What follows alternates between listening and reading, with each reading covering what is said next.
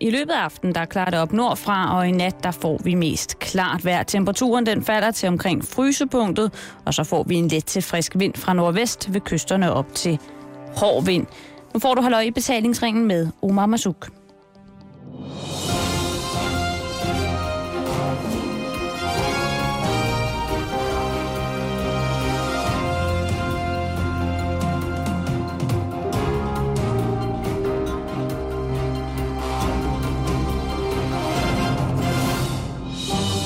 Til Halløj i betalingsringen på Radio 24-7. Denne uges vært er Omar Marzouk.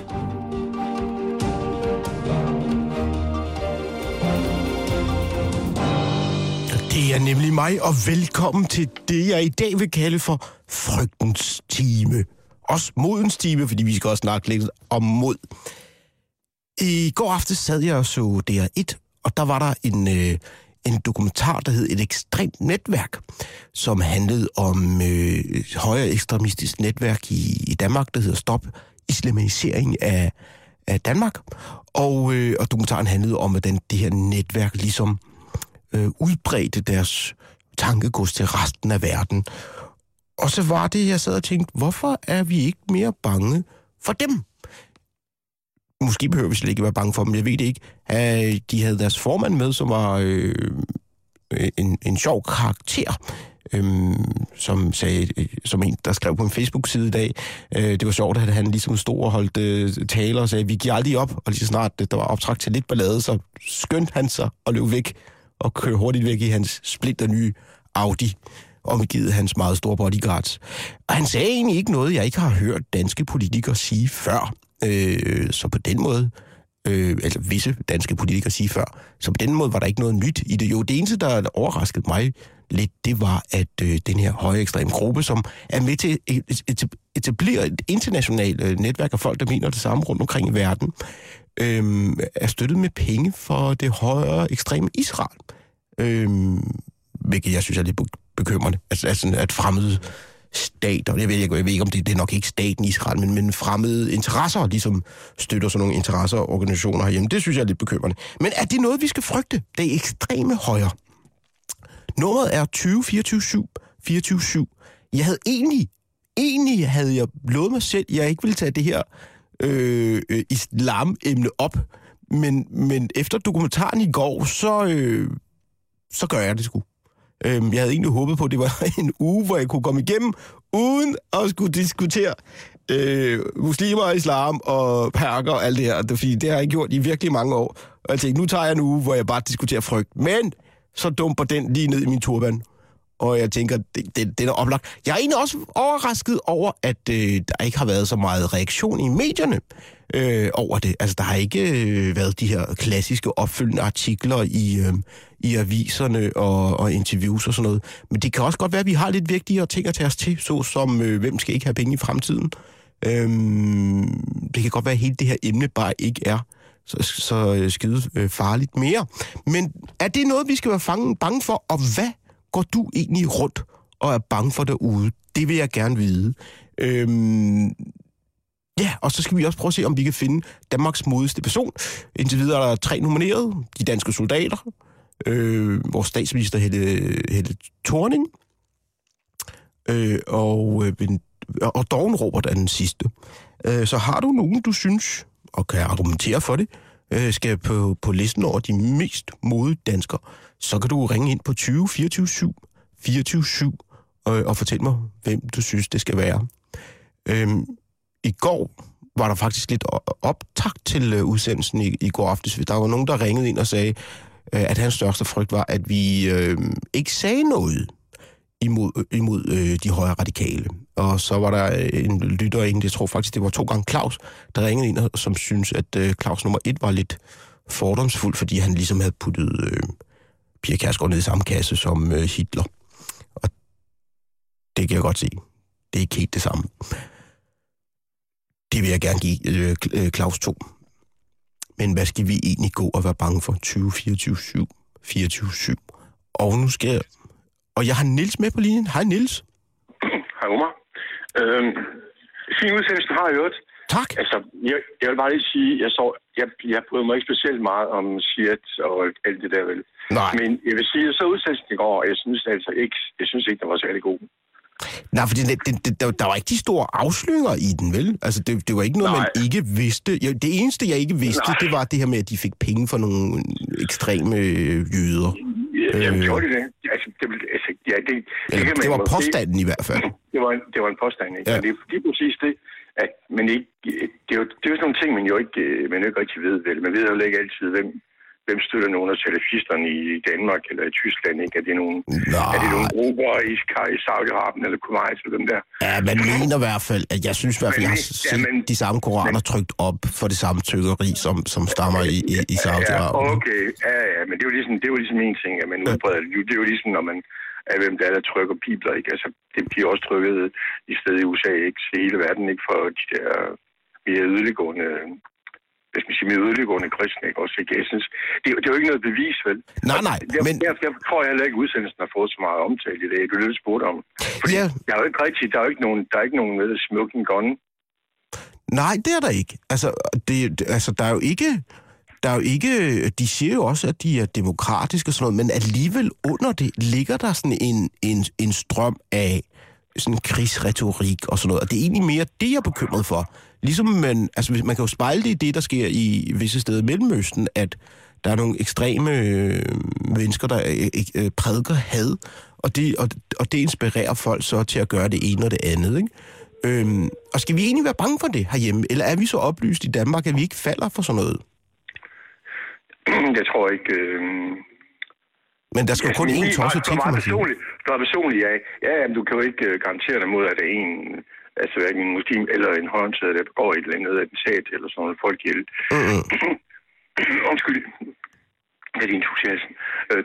Det mener jeg ikke, men jeg tror ikke chancen for det. Også derfor, jeg synes, at shit, jeg tror, det er for langt ude, ikke? Jeg tror, at de problemer, ikke, som altså det, jeg kan se, når man ser diskussionen, der er også i Mellemøsten, ikke? Der kan man jo se, at diskussionen inden for islam er måske ikke så meget en diskussion, men også, undskyld mig, også, altså danskere, eller også, man siger, kristne danskere og muslimer, ikke, men mere diskussion mellem muslimer, ikke? Altså, det er jo derfor, diskussionen foregår ikke bare i Mellemøsten, men også i Bangladesh, for eksempel i øjeblikket. Altså, jo, der er en intern kamp i gang i den muslimske verden om... Lige præcis, ikke? Ja. Jamen, det er jo én ting, men dem ved vi ligesom, hvor vi har, og vi kender de ekstreme grupper og sådan noget. Og vi ved godt, hvor vi har den inde, men vi ved jo ikke, hvad der er resultatet bliver den. Men det kan man jo selvfølgelig formode, ikke også, ikke? Fordi det er jo... Altså, et er ligesom, altså det, som Broderskabet i Egypten jo er ved at opdage, det er, ligesom vores nuværende regering, et er at kritisere, hvad der er foregået før, ikke? Men det andet er jo at sejle skibet, ikke? Lige præcis, og have magten. Jeg kan så fortælle dig, at altså, nu følger jeg jo meget med i det, der sker i Egypten. Og ikke så meget Broderskabet, men salafisterne har mistet en del opbakning på at diskutere. Fordi når man også begyndte at tv-transmontere fra debatterne, og så har de haft en debat, hvor folk bare bagefter stod og taget sig til hovedet og sagde, er det virkelig det, vi skal diskutere i 2013, om hvorvidt man må gifte sig med en, der er 16? Altså, come on. Vi har større problemer. Hvad helvede laver I i vores parlament, ikke?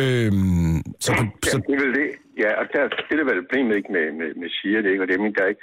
Jeg så en anden artikel, husk, jeg tror, der var en anden som professor, der skrev på Algeria omkring Algeria, hvor man ligesom siger, at den der diskussion, ikke, den er i virkeligheden den, som nogle af forbruderskabet, også salafisterne, men også siger, at er så meget sidste år, ikke? Fordi det der problem i dag, det er jo i højere grad, hvordan de der samfund, de kommer videre. Det er diskussion konkret, ikke? Og de fleste mennesker, ikke, det gælder også mange troende muslimer, ikke, vil være træt af hele en person stående, ikke? Ja. Og kigge på dem og fortælle, hvordan de skal opføre sig, ikke? Altså, hvis de er kristne eller de er muslimer, ikke, de vil de gerne selv lov til at bestemme, ikke, hvordan, ikke? Ja. Men de gider ikke, at andre skal blande sig i det, ikke? Og det vil et eller andet sted, derfor den der form for filosofi, som nogle af de der mennesker har, og det var den, der er afspejlet I siger, at der er andre grupper, ikke? Det er jo ligesom et spejl af hinanden på en eller anden måde, ikke? Ja. At det er måske i virkeligheden noget, som er på vej tilbage. Det er på vej ud, ikke? Altså, de næste 10 år, der er de andre problemer, der er...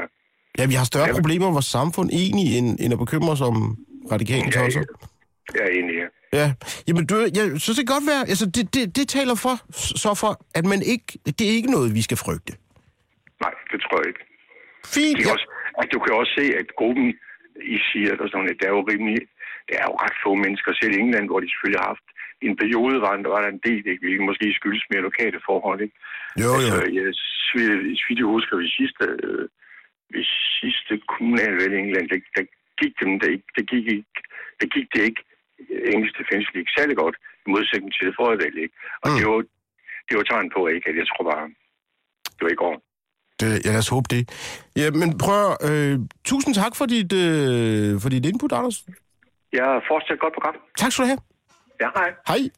Anders ringede ind på 20 24 7, og jeg tror faktisk, jeg har Lone med. Ja, det er korrekt. Hej. Hej, Lone. Ja, men jeg ringede jo ind, fordi det var jo noget med Danmarks modigste folk eller person.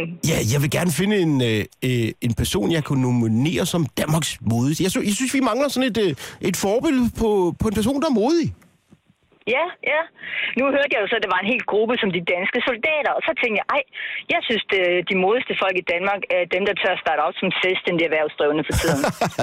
Det synes jeg er super sejt gået. Altså, de investerer deres tid og alle deres penge i en idé eller et projekt. Ja. Og vi har bare super meget brug for dem, og det er bare svært odds for tiden. Ved du hvad? Ja, nu er jeg jo selv selvstændig erhvervsdrivende. Jeg har en lille firma, som laver tv-programmer og sådan noget, sammen med nogle... Det er selvstændige. Ja. Men de høster jo også frugten af deres satsninger, kan man så sige. Men det er måske. Det er rigtigt. Men jeg, du får ikke hård kamp for mig. Jeg synes også, det er modigt. Du skal se, hvor mange blanketter og skidt og møg, man skal udfylde, når man er selvstændig. Det er helt absurd. Altså, statistisk set, så går halvdelen af de virksomheder, der starter op, de eksisterer jo ikke efter 2 år. Så, vi har været så det er jo en smal sag at gå i gang. 5 år nu. Det er ikke. Ja. Og ved du hvad? Jeg vil hellere have, at de fjerner noget af alle de der mærkelige blanketter, vi skal udfylde, end de sætter selskabsskatten ned. Eller i hvert fald for dem, der er, du ved, som små virksomheder, som det er en del af, ikke? Så hellere fjern alt det der med, så kommer der et brev fra Danmarks Statistik. Hvor lang tid bruger du på at tage kaffe, og hvor mange børn føder dine medarbejdere, og man skal rundt og spørge alt muligt. Nå, hvad farve kan din mand bedst lide? Danmarks Statistik skal vide virkelig mange mærkelige ting. Det kunne være sjovt at få lov til at sende dem mod blanketter. Hvad laver I egentlig på Danmarks Statistik? Nå, prøv at høre, det er nomineret. Det lyder dejligt, det var bare det. Tak for det. Selv tak, da hej. Og så tror jeg faktisk, er det Kai, jeg har? Ja, hej, Kai. Hej. Ringer du ind for at nominere nogen, eller... Har du lyst til at fortælle mig, hvad det er, du går og bange for? Angst, ja. Kemikalier? Ja. Ja, altså... Jeg tror, vi alle sammen deltager i et eller andet stort kemiforsøg. Ufrivilligt. Nå. Altså, vi får gratis stoffer. Er det ikke meget godt? Det er jo sådan noget, folk betaler mange penge for ude i byen. Ja. Men altså, alle de ting, der påvirker kroppen, og som vi ikke aner en skid om, før det er for sent... Ja, men hvad bygger du din frygt på? Jo, nu har man jo fundet ud af, at de arktiske områder, der samler alle de der tungmetaller, de lægger sig deroppe omkring og ødelægger dyrenes fertilitet. Hvad er der nogle dyr deroppe i Antarktis? Er det ikke bare sæler? Og... men rovdyrene i sidste ende får samlet det meste op, ikke? Nå, ja, fordi de spiser fisken og sælerne og sådan noget. Ja. Men er det en... Jeg tror bare, at vi alle sammen omgås af alverdens plastikting, som er tilsat forskellige kemikalier, som påvirker vores mad og påvirker os selv og... Jamen, og det er jo ikke mig. Jeg er en gammel mand, og det betyder ikke så meget, men de næste generationer. Ja, men ved du hvad? De næste generationer, dem kommer vi til at lave mad ud af kemiske stoffer for. Altså, når min generation er færdig, så er der jo ikke noget tilbage på jorden. Altså, der har vi forbrugt det hele. Altså, vi bliver dygtigere til mange ting, og vi kan nok producere noget andet og på en anden måde. Men det bliver mere og mere specialiseret, teknisk vanskeligt at gennemskue, hvad det er, vi spiser, ikke? Mm, ja, der er jo, vi spiser jo hestekød uden at vide det, så at sige. Ja, men hvad bygger du frygten på? Har du, altså, er det fordi, du har haft oplevelser med det? Jeg tror det bare, nej, jeg fornemmer sådan ligesom, at nej, det har jeg ikke. Det har jeg ikke. Jeg er ikke allergisk over for noget. Der er ikke noget, jeg ikke kan tåle eller sådan noget. Mm. Jeg tror bare, at de der erfaringer, vi opbygger, de kommer noget langsommere, end hvor hurtigt videnskaben kan finde ud af at producere noget nyt. Ja. Jeg kan så fortælle dig, Kai, at du er ikke den eneste, der har den frygt, fordi jeg skulle til at skrive den på min liste, men den står faktisk allerede på listen. Nå, for søren. Ja. Frygten for... Ja, men jeg får heller ikke hørt det hele. Nej, det. men nu fik jeg lige tjekket. Og frygten for vores madvarer og vores madvaresikkerhed står på listen. Har du en person, du kunne her på falderæbet, så at sige, som du vil nominere som en modig person? Altså, jeg synes, det var modigt af mig at ringe ind til dig. Det tog mod. Jamen, jeg er sådan et velmødt menneske. Det er ikke farligt at ringe ind til mig overhovedet. Nej, men jeg har aldrig ringet til noget sådan en udsendelse før, så det var mere det, jeg tænkte på. Det var bestemt ikke dig. Og måske var det dig, der var årsag til, at jeg turde. Men nej, jeg har ikke nogen. Nå, jamen så skulle du i hvert fald have et stort tak for dit input. Ja, det er i orden. Ja, det er godt. Ja, hej. Hej. Og vi, det går hurtigt i dag. Vi har Alexandra med. Du har ringet. Jeg skal lige nævne telefonnummeret en enkelt gang, Alexandra. Det er 20 24 7, hvor du kan ringe ind og fortælle mig, hvad det er, du går og er bange for. Og Alexandra? Ja? Er du der? Hvad går du rundt og er bange for? Sådan set generelt frygten for, at vi ikke længere kan udtrykke os på grund af politisk korrekthed. Altså at man ikke kan sige det, man oprigtigt mener. Ja, altså også det. Men blandt andet for eksempel, vi kan ikke udtrykke os længere ordentligt. For eksempel, svært at sidde og lægge det her ordentligt, men vi kan ikke komme til at udtrykke os ordentligt omkring forskellige emner, og måske kan vi ikke stødende for folk. Nå, jamen er vi ikke ligeglade med det? Er vi ikke ytringsfrihedens land? Man må jo sige hvad som helst til hvem som helst. Jo, men det bliver jo mere og mere begrænset efterhånden. Gør du det? Er der noget, du ikke tør at sige? Fordi så vil jeg gerne sige det for dig. Hvem er nogle idioter? Jeg kunne komme med en listen lang. Det kan være, du kan melde den, og så skal jeg nok læse den op og sige... Men er det et problem? Er det den politiske korrekthed? Men jeg synes ellers, vi lige har haft det sådan et årti med politikere, der ligesom har rykket grænserne for, hvad man kan sige. Om for eksempel visse minoriteter og alt sådan noget, ikke? Har vi ikke rimelig brede grænser herhjemme? Jo, men jeg tror, folk de er begyndt at føle sig mere støtte over mindre og mindre ting. Nå ja, det er noget andet. Og så slikker man fod på at sige, hov, så det går ikke, det der. Nej, at folk føler sig... Og det var sådan noget, som før i tiden, vi kunne gå og udtrykke os på, uanset hvor vi var henne af. Ja, men jeg vil så sige, min erfaring er, at jeg har udtalt mig om mange ting, jeg ikke aner en pind om, ikke? Jeg havde forleden, hvor jeg har skrevet sådan en... Fordi BT havde sådan en overskrift, hvor der stod noget med, at folk, der bliver stalket, ikke altid ikke er alene. Og jeg synes, stalker skal vide, de ikke er alene, fordi der er mange stalker i Danmark. Og jeg synes bare, det var en sjov ting at skrive, at stalker skal vide, at de ikke er alene, der altid er nogen sammen med dem og sådan noget. Og så var der en, der havde udsat for stalking, der skrev til mig og sagde, hun synes ikke, det var så sjovt, at jeg prøvede at lave grin med det. Er det sådan noget, du mener? At man ikke længere kan sige ting, også bare for sjov, uden nogen bliver fornærmet? Altså, jeg har jo altid været den mening, at humor, hvor der aldrig nogensinde lægges censur over. Nej. Altså, nogen form overhovedet. Mm. Ja, man kan jo sådan, hvad skal man sige, man skal jo bygge joken op til, joken og punchline op til det publikum, man nu har. Ja. Men... For eksempel, man laver jo ikke en joke omkring voldtægt, som tager til en gruppe voldtægtsoffer, altså. Nej, det er... For eksempel. Det er nu lige stramme lidt. Ja, det, på den måde censurerer, altså man redigerer og censurerer sig selv hele tiden, det gør jeg jo. Det gør jeg også. Men det er jo meget lidt, jeg ikke tør at sige, hvis der er noget, altså på grund af frygt. Altså efter at have set din DVD'er, så det kan jeg stå på. Men jeg er da ked af, at du går rundt med den tanke der. Jamen altså det er jo en, altså det, ualmindelig underlig frygt at have. I hvert fald her i landet. Men jeg vil gerne skrive den på, at frygten for, at man ikke kan udtale sig frit. Ja. Den er sådan, jeg har skrevet den på listen.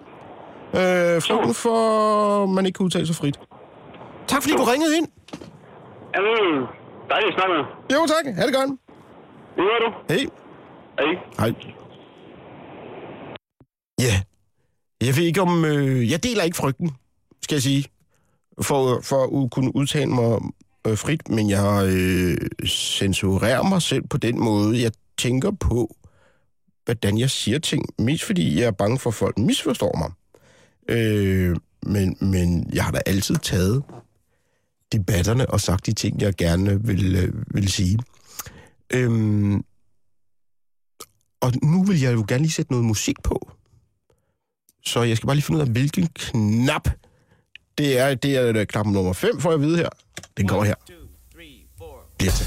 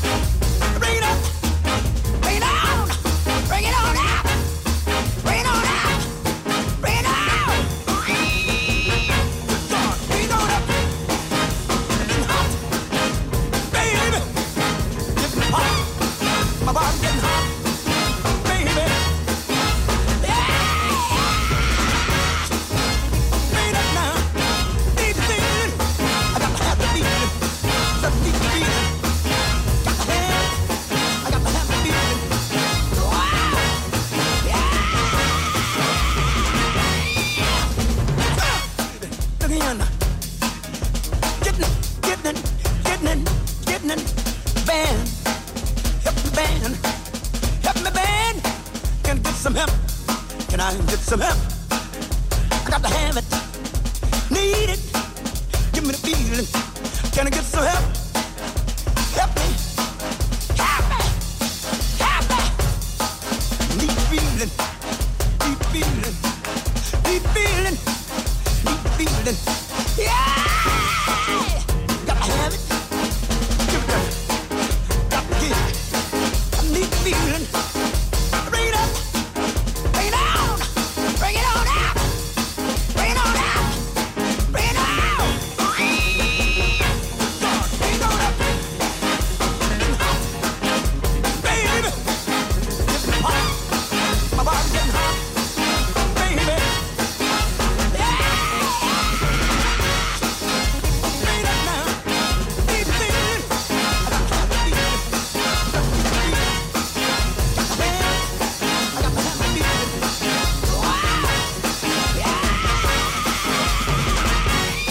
Hvor er jeg glad for, at I ikke kunne se, hvor meget der bliver danset til James Brown.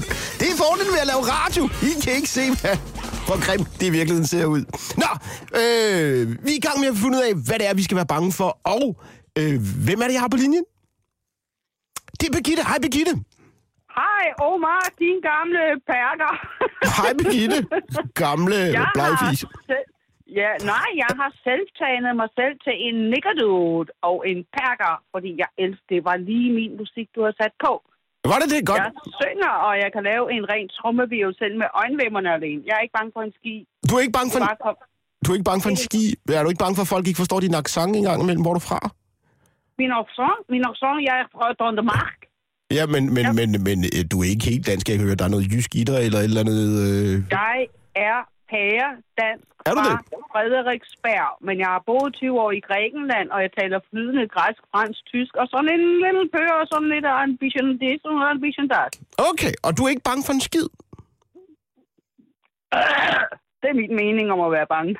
Okay, godt. Men hvorfor ringede du så ind, hvis du ikke er bange for noget? Eller er du bange for alle os, der går rundt og er bange? Jamen, jeg kan jo grine deres røv i laser ved at tage humor på dem. Nå, på den måde. Jeg er også en komiker. Du er også komiker? Ja, jeg synger sådan soul jazz, New Orleans jazz, blues, og er ret god på trommer og keyboard og sangskriver og sådan et eller andet. Så du er en selvtaget frederiksbergenser, der boede Grækenland i 20 år, og der både er komiker og jazzkomiker. Og en nikkerdode efterhånden, for jeg elsker alle de der regnfarver. Og nu ligner jeg også sådan en med arieblå øjne, for jeg hejl Hitler, også en ægte arie. Min vægt er... Så blev du også hejlet i radioen. Tak for det. Jeg tror, så lukker jeg ned for boks 1 her og siger tak til Birgitte.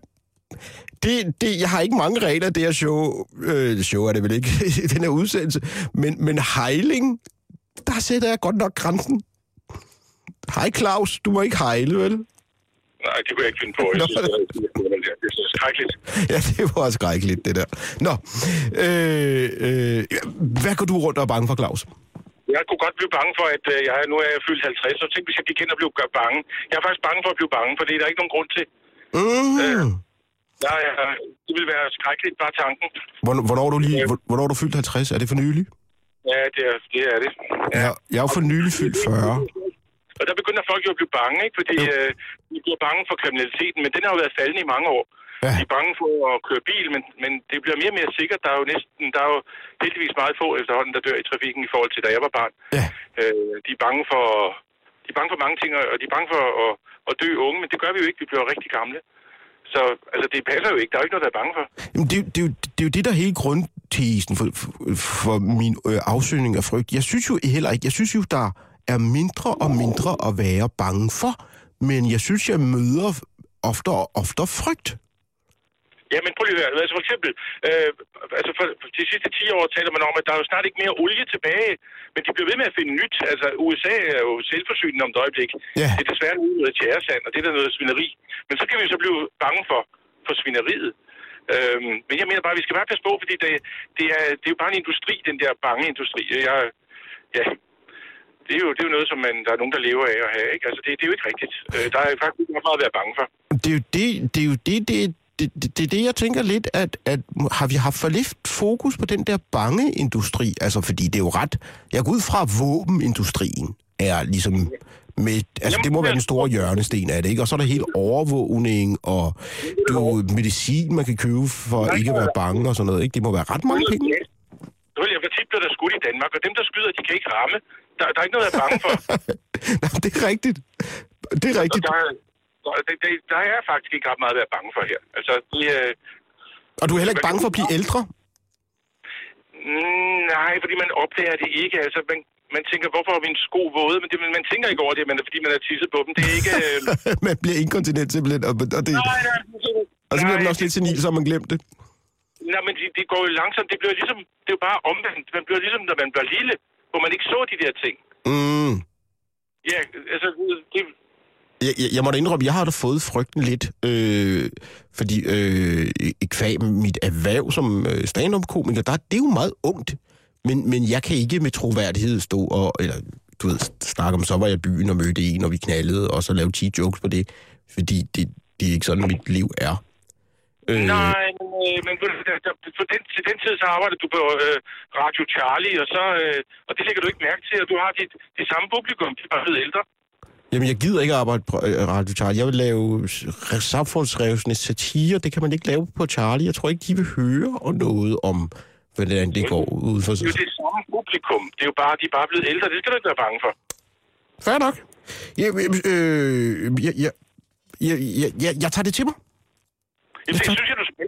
Altså, hvor vi bliver ældre sammen. Hvor gammel er du? Jeg er lige fyldt 40 for en uge siden. Jamen, de næste 10 år, det går så hurtigt. Tak. Tak. Ja, præcis. Således opmuntret. Du er lidt af skromme. Ja, det er du. Ja. Jamen Claus, jeg skriver på listen, at vi skal ikke være bange for noget. Nej, for eksempel. Nej, det skal vi ikke, og der er faktisk ikke rigtig nogen grund til det. Ingen grund til at være bange. Hvilket ødelægger underminerer hele præmissen for min udsendelse. Men det er noteret. Det er noteret på listen. Ja, og prøv at sige det modsatte. Hvad er det modsatte? Det er jo mode, ikke? Det er mode, ja. Ja. Og det gør vi også noget. Vi er på jagt efter Danmarks modigste person. Har du en kandidat her, før jeg lukker ned? Er du Danmarks modigste person? Altså, det er... altså, statsministeren er jo meget... Modig, vil jeg sige. Hvis jeg nu giver dig valget, hvis jeg nu siger, de 3 nominerede er statsminister Helle Thorning, de danske soldater, der er udstationeret, og dovne Robert. Hvem af de 3 vil du stemme på? Og det er klart, at de der udstationerede soldater, de der modige, det vil jeg sige. Prøv at se, de slås og kæmper, og de får ikke så meget tak, når de kommer hjem. Det er modigt. Så det er én stemme fra dig til de udstationerede soldater? Ja, de har da min sympati. Det der modige. Cool. Det er herved noteret ned på papiret? Ja, okay. Tusind tak, fordi du ringede. Hej. Og så har jeg Johan på linjen. Hej, Johan. Hej. Er du frygtløs, ligesom Claus var? Nej, det tror jeg ikke, ja. Det der jo for mig er en frygt, det er ting, man ikke kan kontrollere og ikke kan påvirke. Og det er der jo rigtig mange ting, man ikke kan. Jamen, det er der, men der er også mange ting, som man kan påvirke. Der var en, der nævnte tortur her den anden dag. Og det er jo sådan en frygt, ligesom frygten for sygdomme, som man ikke rigtig kan gøre noget ved, før man er i det. Ja. Altså en frygt for økonomisk krise, så kan man jo forsøge at påvirke det, være politisk aktiv og så videre. Man kan gøre et eller andet. Men altså, ja, for eksempel en sygdom som sklerose, altså hvis det rammer, så kan man ikke gøre noget. Nå. Så taber man kontrollen, og det er min frygt. Nå, altså frygten for jamen det er jo sådan frygten for livet, så at sige. Altså man kan jo blive ramt af alle mulige forfærdelige ting. Ja, selvfølgelig kan man det, men det er jo også, jeg har den faste overbevisning, at rigtig meget af det kan man påvirke. Nå, altså via ens, du ved, tanker og sådan noget. Selvfølgelig ens helbred kan man påvirke via at være sund, ikke? Undskyld om. Og ens opførsel og hvordan man engagerer sig og så videre. Hvis man har en frygt for eksempel danske traditioner, de går tabt, så må man jo på en eller anden måde involvere sig i noget, der gør, at det ikke sker. Ja. Altså, så rigtig mange ting, der kan man aktivt gå ind og gøre noget mod sin frygt. Og så er det jo ikke længere en frygt, fordi så gør man noget aktivt. Sådan er det i hvert fald for mig. Det er klart. Men er du ikke bange for, altså for eksempel en sygdom? Jeg ved, kræft for eksempel er en kæmpe dræber over hele verden. Er det noget, du går og bange for? Altså, at sygdommen skal ramme dig? Jo, altså... Så kan man sige, så kan man vælge, om man vil ryge eller lade være og så videre. Man kan gøre nogle ting for det, men selvfølgelig er frygten for sygdommen der stadigvæk. Det er jo også frygten for det, man ikke kan kontrollere. Det er at blive ramt af et eller andet, uden at have, kan man sige, gjort noget for at blive ramt af det. Ja. Hvis du forstår, hvad jeg mener. Ja, jeg forstår godt, hvad du mener. Ja, frygten for det, man ikke kan kontrollere. Ja, frygten for at tabe kontrol. Ja, men det gør man jo på et eller andet tidspunkt i sit liv. På et tidspunkt bliver man jo enten syg eller gammel eller et eller andet, og så er man afhængig af andre mennesker. Ja, men altså man bliver jo også bange på et eller andet tidspunkt i sit liv, så der er jo altid en frygt. Ja. Men det er jo stadigvæk det, som jeg i hvert fald frygter. Altså selvfølgelig kommer det til at ske på et tidspunkt, at der sker noget, jeg kan kontrollere. Det kan du være sikker på kommer til at ske i dit liv, ikke? Det er jeg helt sikker på, men det er også det, jeg er bange for. Men undskyld, er det så ikke... Det må være et helvede, så? Nej, det ved jeg ikke. Altså, det er jo helt sådan en konstant frygt. Det er jo ligesom... Ja, men altså frygten for... Igen det med de danske traditioner. Det er jo også en konstant frygt, man har. Jeg synes bare, det er en irrationel frygt, fordi man kan påvirke det. Jeg vil gå til... Folkedans, eller ja. Hvordan var det? Ja, selvfølgelig, man kan ligesom, du ved, og Søren Kierkegaard, og man kan ja. Italesætte det og sådan nogle ting. Ja, selvfølgelig. Ja, altså, det er en diffus frygt, men jeg har skrevet den på. Frygten for det, man ikke kan kontrollere. Ja. Den tror jeg faktisk, vi alle sammen har. Jamen, det tror jeg også, det er vel meget menneskeligt. Ja. Ja. Men det er jo ligesom, når man for eksempel lige talte om i går, det med frygten for, at der sker noget med ens børn. Det er jo også noget, alle forældre har. Ja, og ved du, hvem jeg blev inspireret af i går? Det var Ali, der ringede ind, der sagde, fordi det er lidt den samme. Hans frygt var, at hans børn ikke gad ham, når han blev ældre. Ja. Og den frygt kan jeg godt genkende. Og det er jo sådan noget, en af de der ting, man ikke kan kontrollere andet, end man kan sørge for at prøve at være noget for ens børn, så de gider komme og besøge en, når man er blevet hjælpeløs. Man kan jo forsøge at undgå tingene, men man kan aldrig helt kontrollere dem. Nej. På den måde er der jo mange ting, som vi ikke kan styre, og så er der jo en frygt i alle. I os alle, ja. Johan, har du en, du nominerer som Danmarks modigste person? Kan man nominere en gruppe som for eksempel soldater? De er nomineret, og de har faktisk fået én stemme. Tænker, som samme eksempel, folk, der bryder social arv. Det er for mig de mest i Danmark. Det er ligegyldigt, om det er indvandrere eller folk, der kommer fra familier, der ikke har høje uddannelser osv., ud af den sociale arv. De er mulige. For det er ny kandidat, folk, der bryder den sociale arv. Jeg kender et par stykker, der er gået en anden vej. Tæller de er født i en velstående familie og har drukket og sniffet det hele op. Men det sker selvfølgelig også. Men det er ikke dem, du mener. Det er dem, der går den anden vej. Lige præcis. Johan, tusind tak, fordi du ringede ind. Jeg gør det, og god dag. I lige måde. Det er 24-7, hvis du har lyst til at fortælle mig, hvad det er, du går og er bange for. Og hvis du har en person, som du synes, vi skal have skrevet på listen over modige danskere. Folk, der bryder den sociale arv. Ja, det er jo mere hårdt arbejde, end det er frygt, tror jeg. Michael, har jeg med på linjen? Hej, Michael. Ja, hej, Omar. Hvad går du og bange for? Ja, jeg tror, vi skal være bange for den langsomme afgivelse af vores frihed, som vi gør sådan i samfundets navn med den overvågning og den adgang, som det offentlige har til vores hjem og til vores bankkonti og til alt muligt andet. Vi mister vores individualitet. Ja, jeg kan godt genkende, du er bange for sådan et Big Brother-samfund. Du snakkede selv om alt det, du skal for eksempel sige til Danmarks Statistik i dit lille firma. Ja, det er helt absurd. Ja. Det er jo små oplysninger, der bliver samlet sammen. Langsomt, alt sammen. Ja. Nå ja, og så til sidst har de sådan nogle...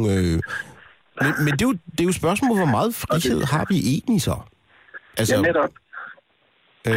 Altså, der er jo, inden for de sidste 20 år, der er vedtaget 1200 lovforslag, hvor folk, hvor det offentlige kan få lov til at komme ind hos os. Ja, men er det ikke, fordi vi er bange for hinanden? Altså, fordi at, du ved, at vi stemmer på politikere, der vil have mere kontrol, fordi der ved at vi sådan, er overbevist om, at ham der og derovre, han er ikke helt... Jeg er lidt bange for, at han snyder med skatten, og jeg er lidt bange for, at han snyder med det ene og det andet. Lige nøjagtigt, vi er gået lidt fra at være sådan et fælles projekt, til at vi er alle vores 5 millioner små projekter, ikke? Ja. Så det er frygten for, at vi... for at sige det lidt grimt, vi alle sammen bliver nogle egoistiske røvhuller? Nej, altså det er vel frygten for, at vi mister vores individualitet og vores frihed i sidste ende. Mm. Det bliver svært at gemme sig i et hjørne, ikke? Ja. Hvis man har lyst til det. Det er en... Det er en god frygt at være opmærksom på, synes jeg i hvert fald. Frygten for, at vi mister vores... Jeg kan ikke engang sige det. Individualitet. Ja, lige præcis. Det kan jeg godt genkende. Det sker i små bidder jo alt sammen. Der kommer det ene lov efter den anden, hvor man får lov, hvor det offentlige. Egentlig har vi en grundlov, der skal beskytte os mod staten. Og nu er det ligesom om, det der er blevet vendt om. Nu får vi en masse lov, der skal beskytte staten mod den individuelle. Det er det, der bliver lidt et problem. Ja, men det er jo også, der er staten jo. Vi burde kunne lave det om på det. Og det kan vi da også. Jeg forstår ikke, at alle unge laver en Facebook-profil, hvis de er ked af det med SU, for eksempel. Mm. Det kunne jo gå ret hurtigt at samle en del underskrifter. Vi kan gøre en masse selv, jo. Ja. Hvis vi bare gør det. Men vi er lidt dovne, også danskere, så vi synes, det går meget godt. Men er det ikke derfor, vi har det meget godt? Vi har jo altså vores tv-kanaler, demokrati og alt sådan noget, så... Og vi får en check ind ad døren. Måske har vi ikke så meget at være bange for. Det er meget rart med status quo. Ja, med status quo, Omar, hvornår var det så?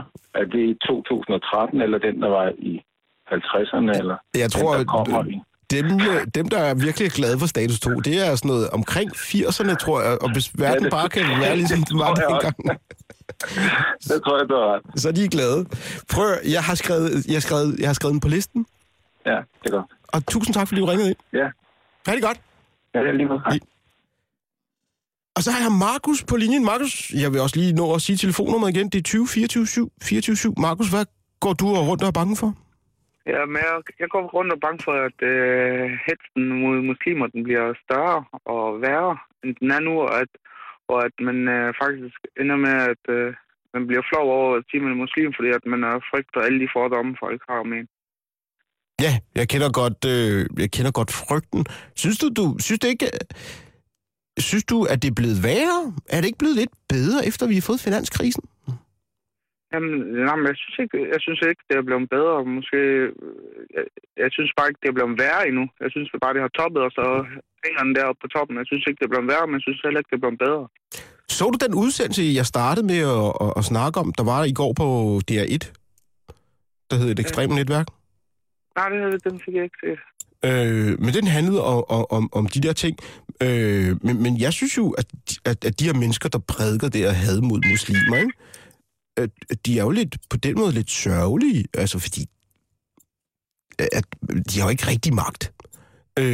Og den muslimske verden er jo fuldt i gang med at ændre sig, du ved, det arabiske forår, og der er kommet demokrati i mange lande, og folk giver de ekstreme muslimer modspil, og alt sådan nogle ting. Der sker så meget i Mellemøsten. Så det bliver vel, tror du ikke, det bliver svært for de mennesker, der er rigtig bange og blive ved med at opretholde den der frygt, eller i hvert fald sprede den ud til andre mennesker? Jamen altså, du har i hvert fald ret med angående det, der foregår i Mellemøsten, at der kommer udvikling, de er kommet under udvikling i både i alle arabiske lande, stort set, og nordafrikanske, hvis man også kan sige det på den måde, altså muslimske lande, der ligger rundt omkring der. Ja. Men jeg mener mere, det er ikke mere, altså det er jo mere prestige at fortælle, at man kommer fra Katar af og fortæller, at han er muslim, så tænker jeg, det er nok en oliesjak, der kommer fra. Det er ikke det, jeg tænker på, at man er nervøs for at erkende, at man er muslim. På det punkt, der har du ret i, at det er blevet bedre med årene. Mm. At der er ikke sådan international hets så meget mere på muslimer, som der. Men jeg mener jo rundt i landene, rundt i Europa, rundt i de lande, hvor muslimer er tilflytter og indfødt, eller hvad man nu skal sige. Ja. At der er det svært at sige, jamen jeg er muslim, eller... Det er ikke så svært, altså man kan selvfølgelig godt sige det, men man tænker altid lige over det. Men er du, må jeg spørge selv, er du, altså Markus er jo ikke et traditionelt muslimsk navn. Det er det ikke, men ja, jeg er muslim.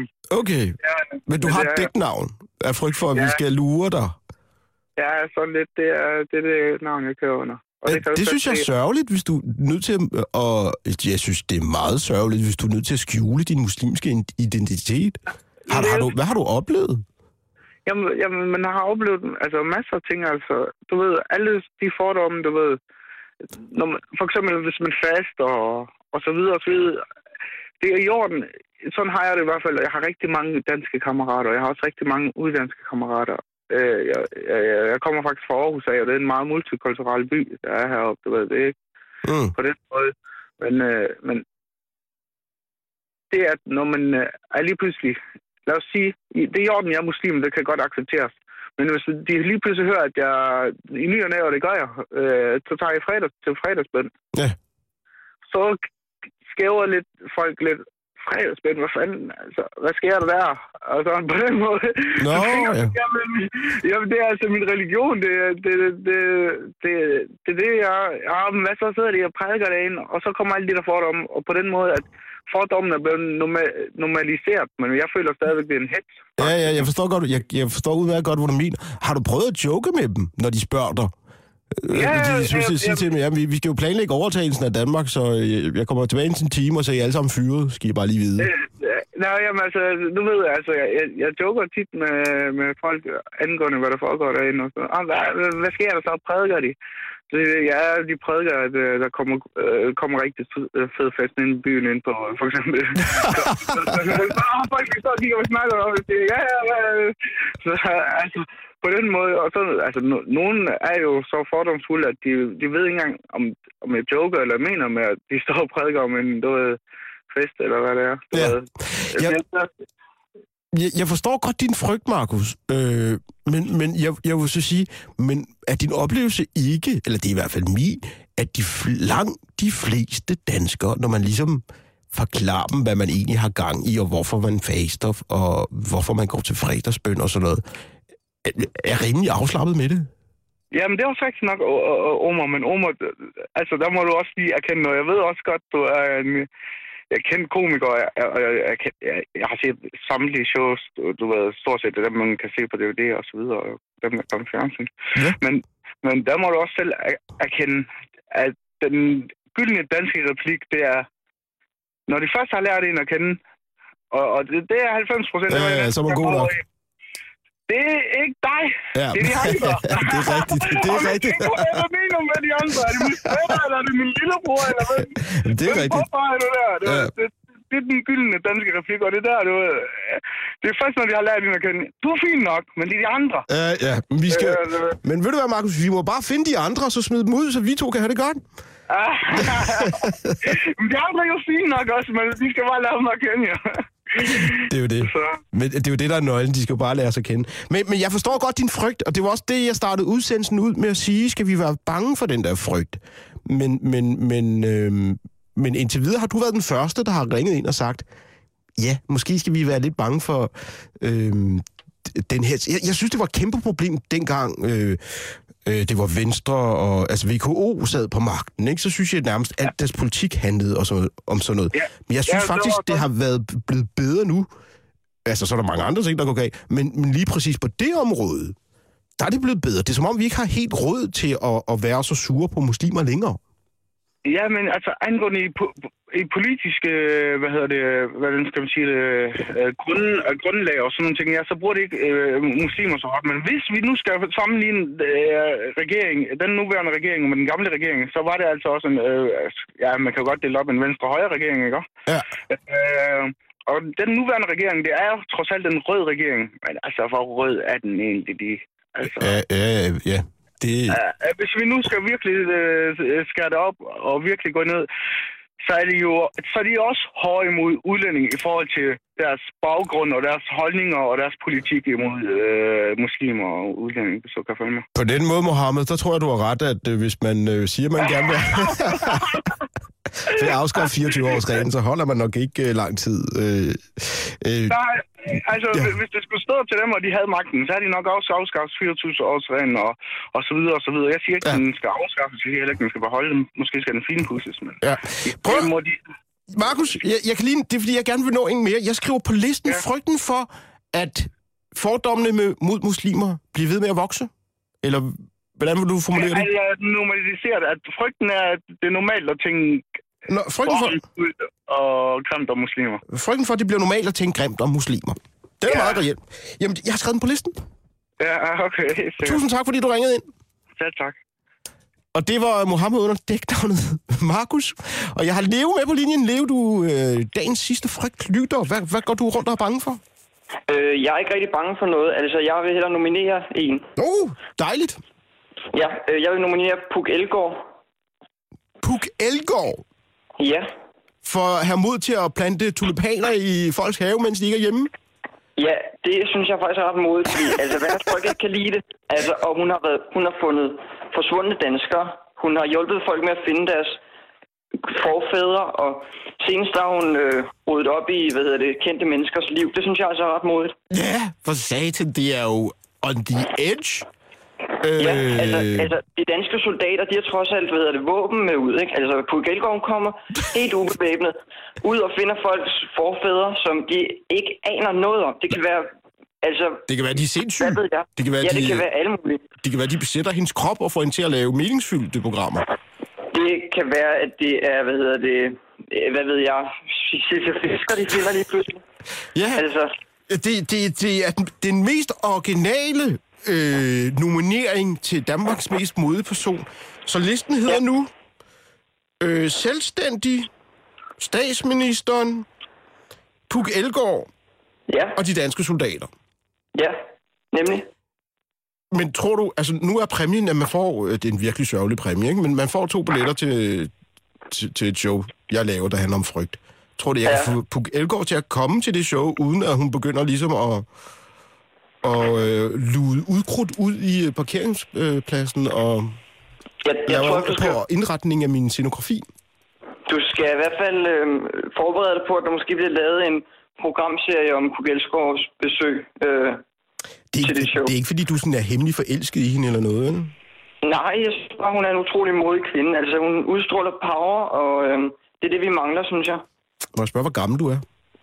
Jeg er 15 år. Jamen, der er et eller andet der. Det er ligesom, når man var forelsket i ens klasselærer, man ikke helt vidste. Er der ikke sådan et, Du synes, hun er en lækker milf? Måske. Hun er i hvert fald en milf. Hun er i hvert fald en milf. Det er herved givet videre. Tusind tak, fordi du ringede ind og nominerede Puk Elgård som Danmarks modeste person. Ja. Det var en... Det var da en dejlig måde at slutte timen af på. Jeg vil sige, jeg vil blive bange, hvis Puk Elgård vandt prisen som Danmarks modigste person. Og i morgen, der håber jeg på, at jeg kan få den her afstemning op på Radio 24-7's Facebook-side, hvor man kan stemme på Danmarks modigste person. Og hvis det kan lade sig gøre, så lover jeg, at Puk Elgård kommer til at være på listen. Dem, der fører listen indtil videre, det er de danske soldater. De har 2 stemmer. Og jeg vil bare gerne sige tusind tak, fordi I gad at lytte med. Klokken er 18.